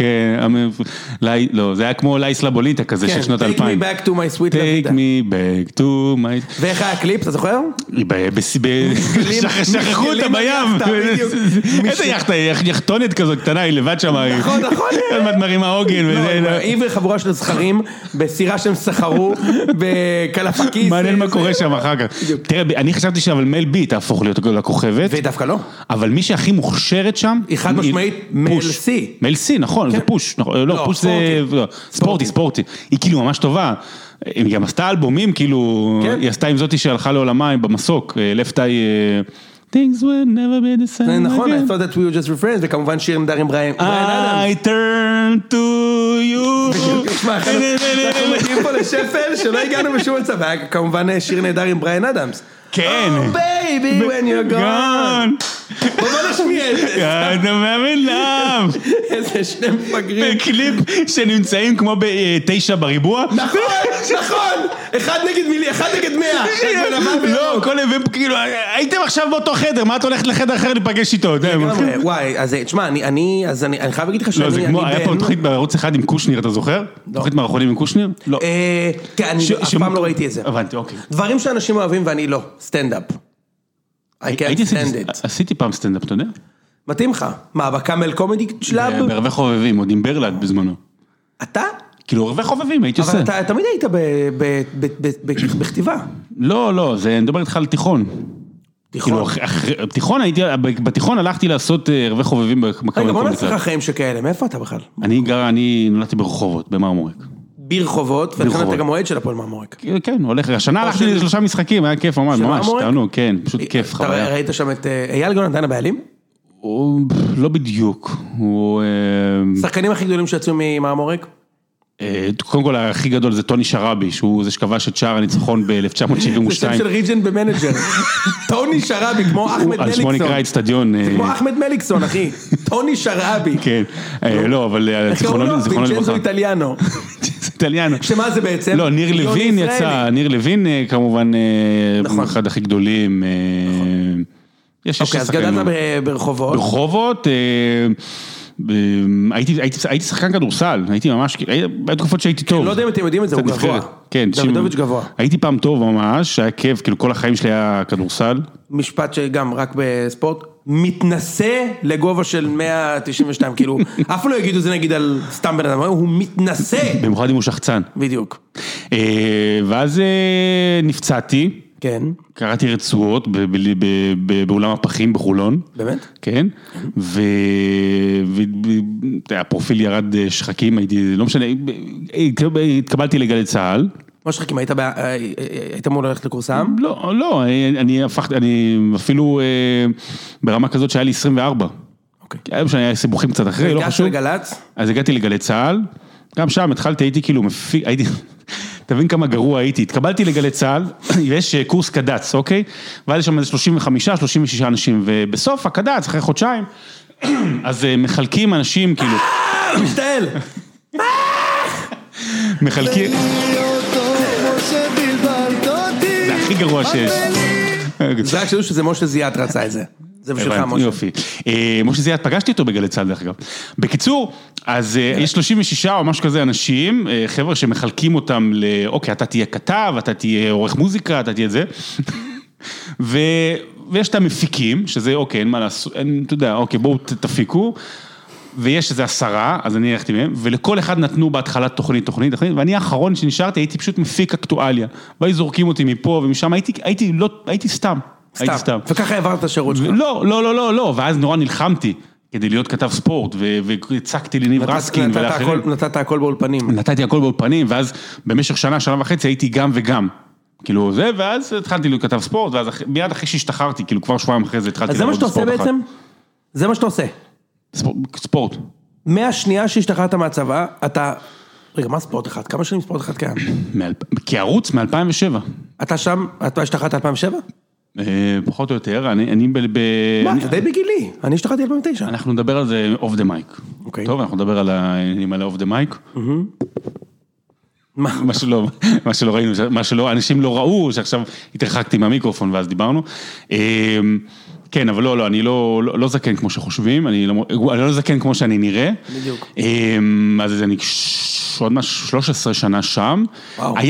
היו הפסקות, זאת אומרת, כשנסעתי לטיול, גם נסעתי למרכז אמריקה והכל, אז כשחזרתי, הייתי שם רק שדר קווים, והייתי עורך. אבל גם כתבת, אבל כתבת בידיעות אחרונות אולי? אז לא, אז אני כן, אני אומר, ב-2010 אני הגעתי לוויינט, ואז התחלתי לשם להיות עורך, אז במשך 7 שנים וחצי הייתי גם עורך וגם כאילו כתב שם, לא כתב, כותב כאילו טורים וכתבות צבע, אז הייתי גם וגם וגם וגם. היום אני רק בספורט אחד. נכון, כתבת בפרינט של ידיעות. כן, גם בפרינט, גם בוויינט, כן, הרבה. לפי שאתה מכיר אותי. מה? טוב שאתה מכיר אותי. מכיר אותי. יופי, יאללה, שלום. מנסה, משתדל כמה שיותר. טוב שבאתי. ההיכרות שלכם, אסף הגיע מאיפה? מהערוץ. האמת שלמדתי משפטים. זה לא אמרת. עכשיו אמרתי. איפה למדת לשפוט? בהתאחדות. ומי המרצה שלך? בן ציון בייר. האמת שלא, פרופסור יובל רבין. הייתי בראשון, איך זה נקרא בראשון? לא בן תחום, מכלל מנהל? מכלל מנהלים, כן. אז לא משנה, אבל באמת לא עשיתי מזה שום דבר, גם לא סטאז', אבל שם הכרתי את אחיו של אסף. אוקיי. ועד אסף התחיל לבוא אלינו לערוץ לפרשן ליגה הולנדית. לאט לאט הכרנו, היה חיבור טוב, הוצאנו ספר דרך אגב. אנחנו ממש בימים אלה חוגגים שנה לספר אגדות דשא, שכתבנו אותו, הוא מציין, מסכם למשל את 25 השנים האחרונות, כאילו הדור האחרון בכדורגל. אני חייב להגיד שהרמת הפרגון והאהבה, וגם זה הפך להיות רב מחר, זה באמת זה overwhelming, באמת זה היה נהדר, רק שכתבנו את זה לא ידענו שזה יהיה באמת ספר על הדור האחרון בכדורגל. יאללה, באמת כך. זה סיכום מהסוף. אז אתה יודע משהו, אתה כמעט לא, חוץ מלשדר כדורגל ישראלי ולהנחות את התוכנית שלכם המצוין בסוף המחזור, באמת לא שומעים את דעתך יותר מדי. מה אתה חושב על העונה הזו? לא, אז אני אגיד דבר כזה. כשהייתי יותר בידיעות אחרונות וויינט, אז אני אומר, אז נורא כתבתי תמיד את דעתי וגם ביקשו והכל, והיום אני כאילו אומר, רגע, זה לא צריך כאילו, דעתי מושמעת בטלוויזיה, לא צריך להיכנס עכשיו גם של... דעתך לא מושמעת בטלוויזיה באמת. למה? לא, אני אומר, אני גם נסה, כשאני מגיש גם, מה זה דעתי? אני אומר את זה בין השורות, בשאלות שומעים את הדעה שלי. אוקיי. אבל גם, הדעה שלי היא שזכינו לעונה מאוד מאוד מעניינת, באמת לעונה מאוד מעניינת, שתי קבוצות שהן רמה מעל הליגה, אבל... פעם ראשונה היא פעם שכל זה הפך להיות הרי מ-4 ל-5 לפני כמה שנים, הגדולות של הכדורגל הישראלי, כי הפועל באר שבע הצטרפה וזה טוב וזה חשוב, אז כל 5 נמצאות למעלה, רמת הכדורגל לא תמיד הייתה טובה, אבל רמת העניין היא משמעותית טובה משנים קודמות, ותראה, ואני אגיד את זה ככה, אני יודע שאתם הרבה עוד מכבי תל אביב מאזינים, לא רק, אבל הדבר הכי חשוב שקרה עונה, זה שמכבי חיפה חזרה, והיא חזרה, כאילו, אולי לא הייתה זוכה באליפות, אבל היא חזרה, וזה, ועם כל הכבוד להרבה קבוצות אחרות בליגה, מכבי חיפה ברמת הכוח שלה, ואתה יודע, אנחנו לפעמים בטוויטר וזה צוחקים, מה קורה רדיו חיפה ושעות, בוא'נה, תשמע, הם באמת, אתה יודע, זה קבוצה, וזה אוהדים, וזה קהל שהוא חולה כדורגל, והוא מוסיף כל כך הרבה כוח, ועוצמה לליגה, אז ברגע ששתי הקבוצות הכי גדולות בישראל, עם כמות הגעל הכי גדול בישראל, נאבקות לראשונה על האליפות מאז 2003, אין דבר טוב יותר שיכול לקרות לכדורגל מזה, וזה היה אמור להיות אחלה סיום עונה, ואחלה פלייאוף עליון, אני מקווה שעוד יקרה משהו טוב עם זה, אבל אני מאוד מאוד שמח על איך שהעונה הזו התפתחה. תגיד, אני בתיאוריה שכל קבוצה ישראלית רחוקה שני זרים מלהגיד מכבי חיפה חזרה. המועדון, כי אתה אמרת המועדון, כאילו המועדון חזר. עכשיו בעיניי, המועדון לא חזר, אוקיי? זאת אומרת, עדיין, עובדתית מה שקורה שם עם שואה וזה באמת הזוי, כאילו בעיניי, והיו שם מינויים כאילו שלא מראים על דרך של מועדון, כאילו נגיד היה מאמן זר, ואז גוטמן, ואז בכלל בלבול, כאילו, אתה לא רואה איזה דרך, נגיד סתם, במכבי תל אביב, שבתקופה של ג'ורדי ראית תמיד איזושהי פילוסופיה של מאמנים שממונים, לפי איזושהי פילוסופיה, מתי שאיבדו את הדרך גם שם. והתיאוריה שלי אומרת שבסוף, כדי, יש הבדל מאוד גדול בין קבוצה לבין מועדון. מועדון בונים על שנים, על שנים עכשיו, זה לא שמכבי חיפה, מכבי חיפה תמיד הוא מועדון מצוין, בטח ב-30 שנה האחרונות, אבל לא מועדון הישגי. וכאילו התחושה שלי, א', אני חושב שעושים עונה מעולה, ואני ממש לא חושב שהאליפות הייתה גמור בכיס. אני ממש לא חושב את זה. ממש כאילו, אני חושב... אבל עוד 10 שנים תגיד, הנה זכינו, והיינו אומרים... ברור שאם הליגה נגמרת עכשיו, מכבי אלופה, כאילו מכבי עם 6 הפרש, וליגה סדירה נגמרה, 20 משחקים, אבל אני גם חושב שמכבי קבוצה יותר טובה מחיפה, כן? השנה, והוכחנו את זה וזה, אבל ממש לא חושב שסיפור האליפות היה גמור, ממש לא, אני חושב שזה היה להם אחלה סיכויים, אבל בסוף אני חושב שזה אותה מכבי חיפה מסו מנוס, אנחנו אוהבים לספר את הסיפור של הזווית הישראלית, בתכלס, הם הביאו שחקן מדהים, באמצע, שרי, וזר טוב פה עושה מלא הבדל. אני לא מסכים איתך. קודם כל הם פגעו בזרים, לעומת שנים קודמות. פגעו די בזרים. אני מסתכל על הזרים שיש. הם פגעו שרי, איזה עוד זרים הם פגעו? שרי, וילצחוט. וילצחוט זה פגיעה. וילצחוט זה פגיעה. יש לו הרבה דקות שהוא מת וזה, אבל עדיין ההתענות שלו כשהוא מגיע. גם לטל בן חיים המוח היה דקות שהוא היה מת. אבל יותר מהזרים, זה לא הזרים במכבי חיפה, תמיד הם נפלו עם הישראלים. זה אותם זה ישראלים. אבל לא נכון, תמיד הם נפלו עם הישראלים, והשנה נדמה שהם לא נפלו עם הישראלים שהגיעו. קודם כל, כי אשכנזי מכפר שלם מצוין, וחזיזה, גם רוב העונה היה טוב מאוד, ונטל אבי עשה קפיצת מדרגה, איך שלא תסתכל על זה. יש להם עדיין בעיות בהגנה, יש להם עדיין בעיות גדולות בהגנה. אז אני אומר לך דבר כזה יפה, פה אתה ואני דיפר. אני חושב שנטל אבי הוא אותו שחקן, שהיה, רגע. עובדתית זה לא נכון, אני לא... ברור, כי יש תעדך יותר טובים, כמו ש... כן, אחי, כמו ש... לא, הוא משחק יותר קדימה, הוא באמת, הוא שינה את המשחק שלו ממשחק לרוחב, לשחק למעלה. אז אני, בוא, אני אתן לך, יש לי 2 דברים, אגיד לך. 1-0.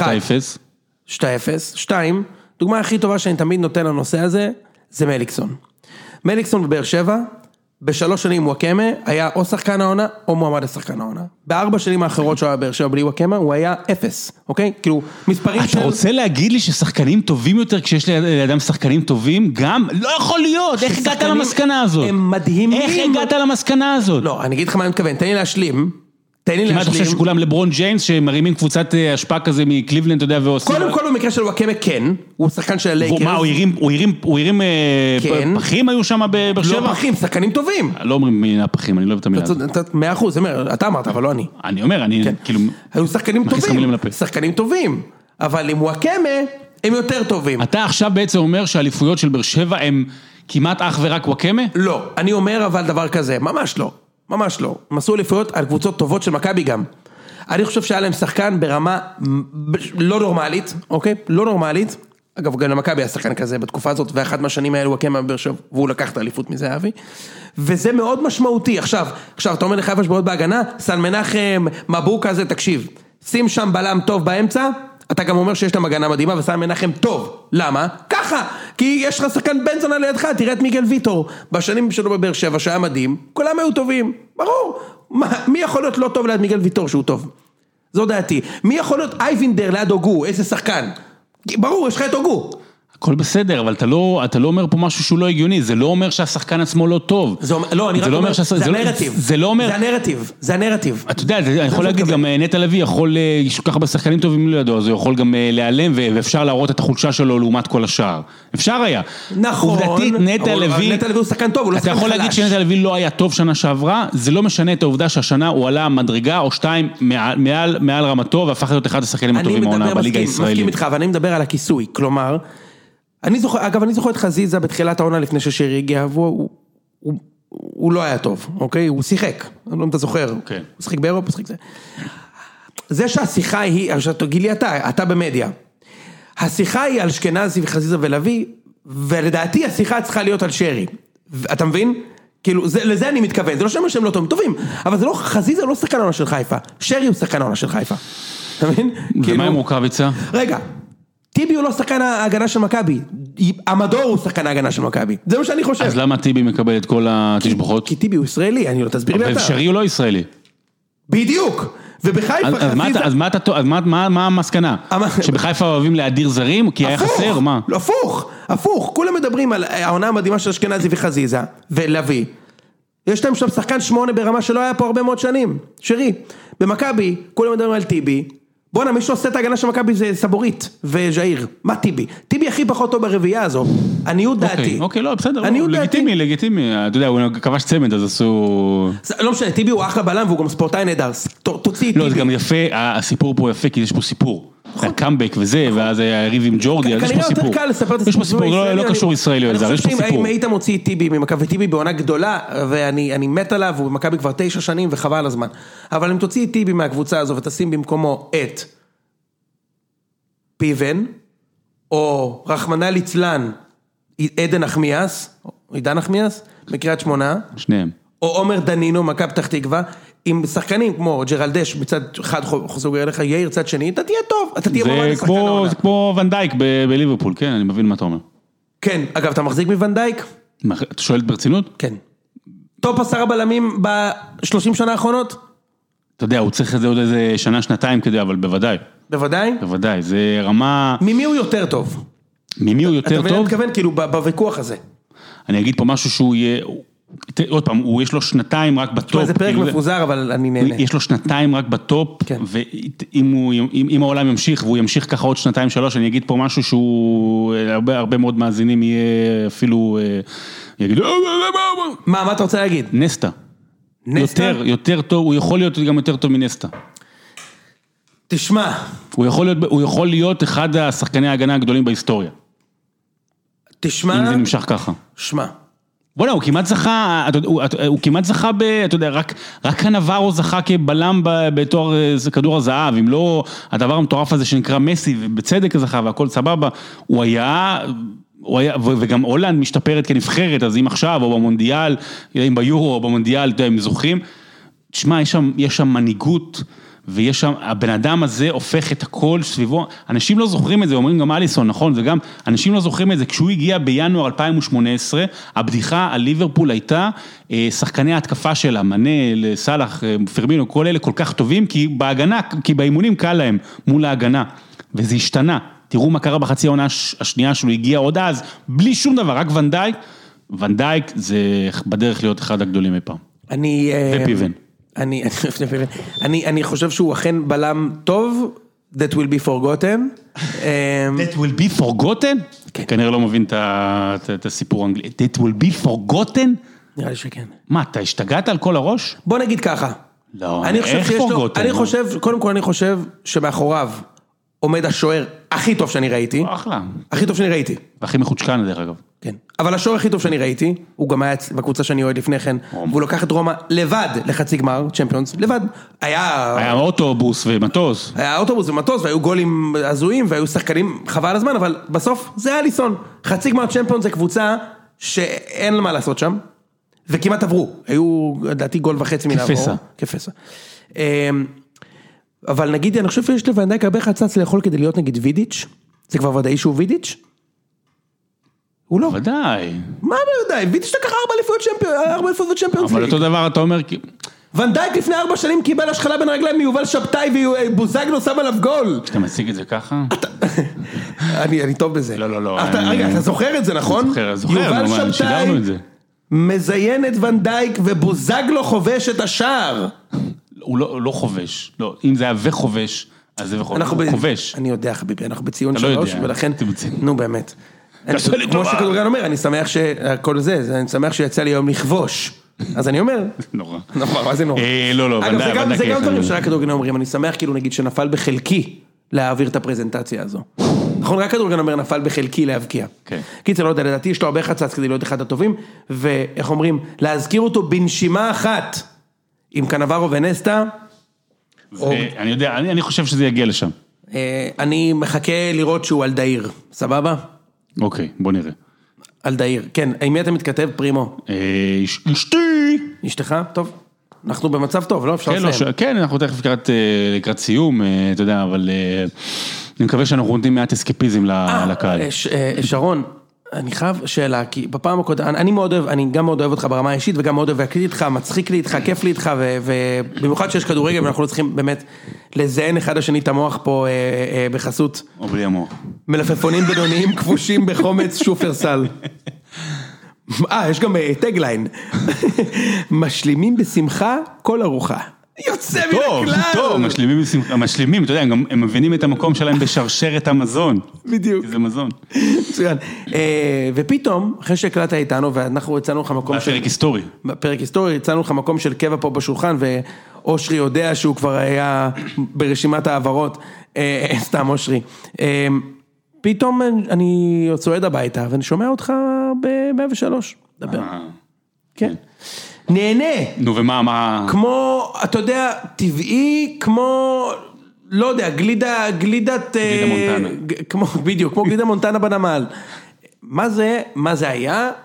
מה דעתך על זה? סתם, מה דעתך על זה? זה טוב, זה לא טוב? תדבר ברצינות, אנחנו פתוח. רק שנינו פה. כן, מצחיק. רק שנינו פה, תראה. אני חושב שזה... טוב. האם אחרתי את נשמתי לשטן?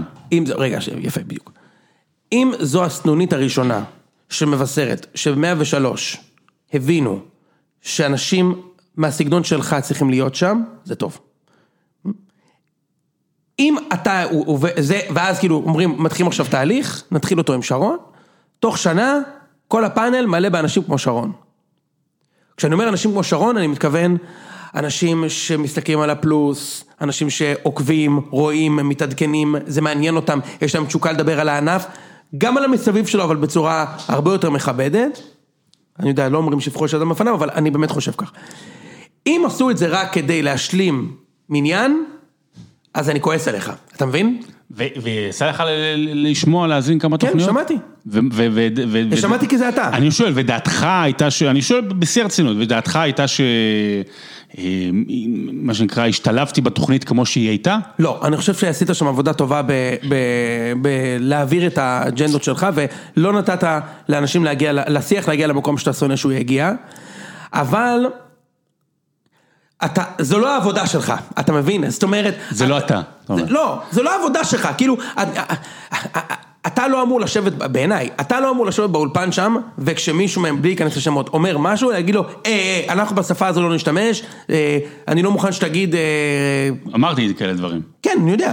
אבל זו לא העבודה שלך. אתה לא אמור, אתה אמור פשוט להגיש לתוכנית. אני שמח מאוד ששאלת על זה, וחשבתי על זה פעם הבאה שאני אבוא לפה שנדבר, כי גם צייצת על זה בטוויטר והכל, וגם יש גם תגובות, כאילו מה, איך הידרדרת לשם והכל, אז אני רוצה להגיד כמה דברים והם חשובים לי. אחד, קודם כל, דברים הם לא כמו שהם נראים וכמו שהם נשמעים. אנשים שם, אנשים טובים, אנשים של 30 שנה בתעשייה, ובתעשיית ספורט, בתעשיית בידור והכל, בסופו של דבר תוכנית בידור, חלק מהדברים גם טיפה משחק והכל, כשאתה שם אתה רואה זה, ואתה גם לומד להעריך אנשים שאולי פחות הערכת לפני, אבל אתה כן לומד להעריך, וכולם שם באמת אנשים טובים, ואני אוהב אותם. אני אשתף אותך ואת המאזינים. בבוקרו של יום שהתקשר אליי המנכ"ל להחליף את קופמן באותו יום, שלא יכול היה להגיש, היו לי לבטים. חששתי בדיוק מאותם דברים שאתה אומר. ממש, היו לי לבטים. רגע, האם זה נכון? האם זה נכון בשבילי? אני מנסה, אתה יודע, למתק את עצמי, או כאילו לבוא בצד החיובי של הספורט, וכן לתת את הדברים שהם פחות מתקשרים שם. אבל אמרתי, אוקיי, אני אלך על זה. ונלך על זה בגלל כמה סיבות. אחת, קודם כל פרנסה. אתה יודע, זה פרנסה, וזה גם חשיפה גדולה, וזה לא לצורף, סליחה, לצורר הנאצי, זה ממש לא, זה ממש לא ככה, ויש לזה המון האזנה, והמון אנשים טובים גם שם וגם מאזינים. ודבר שני, וזה מה שעשיתי, הייתי שם באיזה, לא יודע, 10-12 תוכניות, כי כמעט כולן כמגיש, ואמרתי לעצמי, אני בא ואני. אני עם א', אוקיי, אני בא ואני נותן, אני נזהר, לא לרדת לצעקות חלילה, אני, כשיש משהו חשוב להבהיר, אז אני מבהיר בו זמנית, גם אם זה אומר טיפה להרים את הכל, וכשאתה מגיש ולא פאנליסט, אז אתה פחות גם צריך להיכנס להכל, אבל אני כן באמת מאמין, כי בסופו של דבר אנחנו עכשיו יושבים פה בחדר, בעיגול, ואנחנו כאן משדרים לנישה. אוקיי, אנחנו נישה. פודקאסט זה נישה, גם ערוצי הספורט, דרך אגב, בפנים, לפעמים בהרבה תוכניות זה נישה, ואז הנישה צריכה לשאול את עצמה שאלה. כשאני אומר הנישה, אני אומר זה האנשים שיוצרים את התוכן בנישה, ואנשים שגומעים את התוכן בנישה. צריכה לשאול את עצמה שאלה, האם הנישה נשארת בתחומי הנישה ונהנית מעצמה, או שהיא מנסה להיכנס למיינסטרים. כן. ותוכנית הרדיו של 103 זה מיינסטרים, ואני שמח מאוד להיות שם מדי פעם כמחליף, מקווה שהיא תחזור בקרוב, כמגיש מחליף, ויש שם המון יתרונות, ושוב, אני מבטיח לעצמי, ואני מבטיח למאזינים, שאני אעשה הכל כדי להביא את הנישה ואת הצורה שבה אני מתנהל ביום יום ומדבר בטלוויזיה ובמקומות אחרים בפודקאסט, גם לתוכנית הזו, יחד עם הבידור שיש שם והכל, כאילו, כשאתה שם אתה רואה הכל בפרופורציות ואיך דברים נעשים, אז אני נורא נהנה שם, ואני כן מבין את היתרונות, ואני כן רואה בזה חשיבות, ואתה רואה את, אוקיי, אורן יוסיפוביץ' ידידנו שנמצא גם פעמים על המסך, אם זה נבחרת ישראל, או יצא עיתונות ודברים כאלה, יש עוד דוגמאות, ואסף כהן, ודורופמן, אנחנו עושים עכשיו בפספורט תוכנית, ודברים כאלה, כאילו עוד ועוד אנשים שהם מהנישה, שהולכים למרכז הבמה, וזה טוב, וזה חשוב, ואנחנו רוצים שזה, אני חושב שזה מטרה של כולנו. אתה יודע, פשוט, בצעי אפשר לסיים את הפרק פה, גם כי היה לנו זמן, אבל כאילו, זה לא הנישה. זאת אומרת, לדעתי זה שזה מיינסטרים להתנסח בצורה שהתנסחו בספורט מעריב בשנות ה-90, ברדיו בפריים טיים 103 ב-2020, שזה המיינסטרים, זה הטעות. כאילו, אני מניח שזה לא המיינסטרים. אז בוא נשנה. כאילו, אני מניח, הנחת עבודה שלי, שאם אתה וכמה מהחבר'ה שלך הייתם מגישים את 103, היה יותר מאזינים. זה ההיפותזה שאני מת לבדוק. אתה מבין? כן. כאילו, זה ההנחה שלי, אוקיי, היה איזה דיפ קטן, מה שנקרא, אתה יודע, תמיד יש איזה זעזוע קטן, בשיווי משקל היה לך יותר מאזינים אדוקים, פנס. יכול להיות, זה בסדר, ולאט. היום 103 אתה שומע, זה כמו לאכול מקדונלדס. אני אומר לך, כשהלכתי לתוכנית הראשונה, שנייה, השלישית, גם עם התגובה שלך בטוויטר וזה, זה היה במצב כזה שפחדתי להגיד בטוויטר, שכולם נורא נורא יורדים על התוכניות האלה, וכולם נורא נורא חכמים והכל, פוחד להגיד שאני אפילו שם, אתה יודע, שאולי לא ישמעו, חלילה, שלא ישמעו 200,000 מאזינים, כן, אתה יודע, אבל א', כאילו, מי, אתה יודע, מי שם לכם, כן, מה שאמרת, זה נגיד, במיינסטרים לא יגידו זין, זה במיינסטרים לא יגידו זין, יגידו דברים אחרים. בדיוק, מה יגידו? אפס וזהו. אבל שוב, אם יש לך יכולת ואפשרות להעביר את הדבר שאתה נורא אוהב ליותר אנשים בצורה שאתה גאה בה ואתה רוצה לעמוד, אתה רוצה ללכת איתה. החשש הוא, אני יכול להגיד לך מהעולם. החשש שלי וגם אמרו לי, זה המנהל שלי בזה והמנהלים, אתה עושה את זה טוב מאוד, כל הכבוד וזה, אתה משתלט, יפה. תזכור, תמיד תהיה עצמך. יפה. אני יכול להגיד לך על עצמי, לי יש הזדמנויות בקריירה לדבר בפורומים. ואני לא רואה את הדברים כמוך. אני מסתכל על הפורום ועל הקהל, ואני אומר, גם זה כתוב אפילו באתר של ציון 3, מלפני 4 שנים, המוטו של יונתן נמרודי בחיים, יש דבר כזה, פרסום רע. אני באמת חושב, יש. עכשיו, הראה לי איפה אתה, הפורום שלך, והגיד לך מי אתה. אז אני, בגלל זה לא מדבר, לא עושה כמעט שום public speaking על העבודה שלי, כלום. כי תמיד אני מסתכל על הפורום ואני אומר, והקהל, לא. מעדיף שלא רם, ואני מכירים את זה, ואנחנו צוחקים את זה כל הזמן. אתה הלכת אחרת, וזה סבבה, קריירה שלך, מכבד את זה. אני פחות מתנסה. נכון, אתה גם פחות מתנסה ממני. זה בטוח. זה לא קשה. טוב, אנחנו נסיים פה את הפרק בהימורים.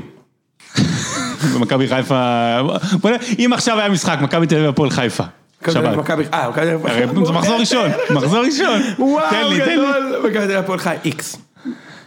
אני גם חושב איקס, 1-1 כזה. דור מלול כובש. מכבי חיפה הפועל תל אביב? ניצחון לא תבוסה.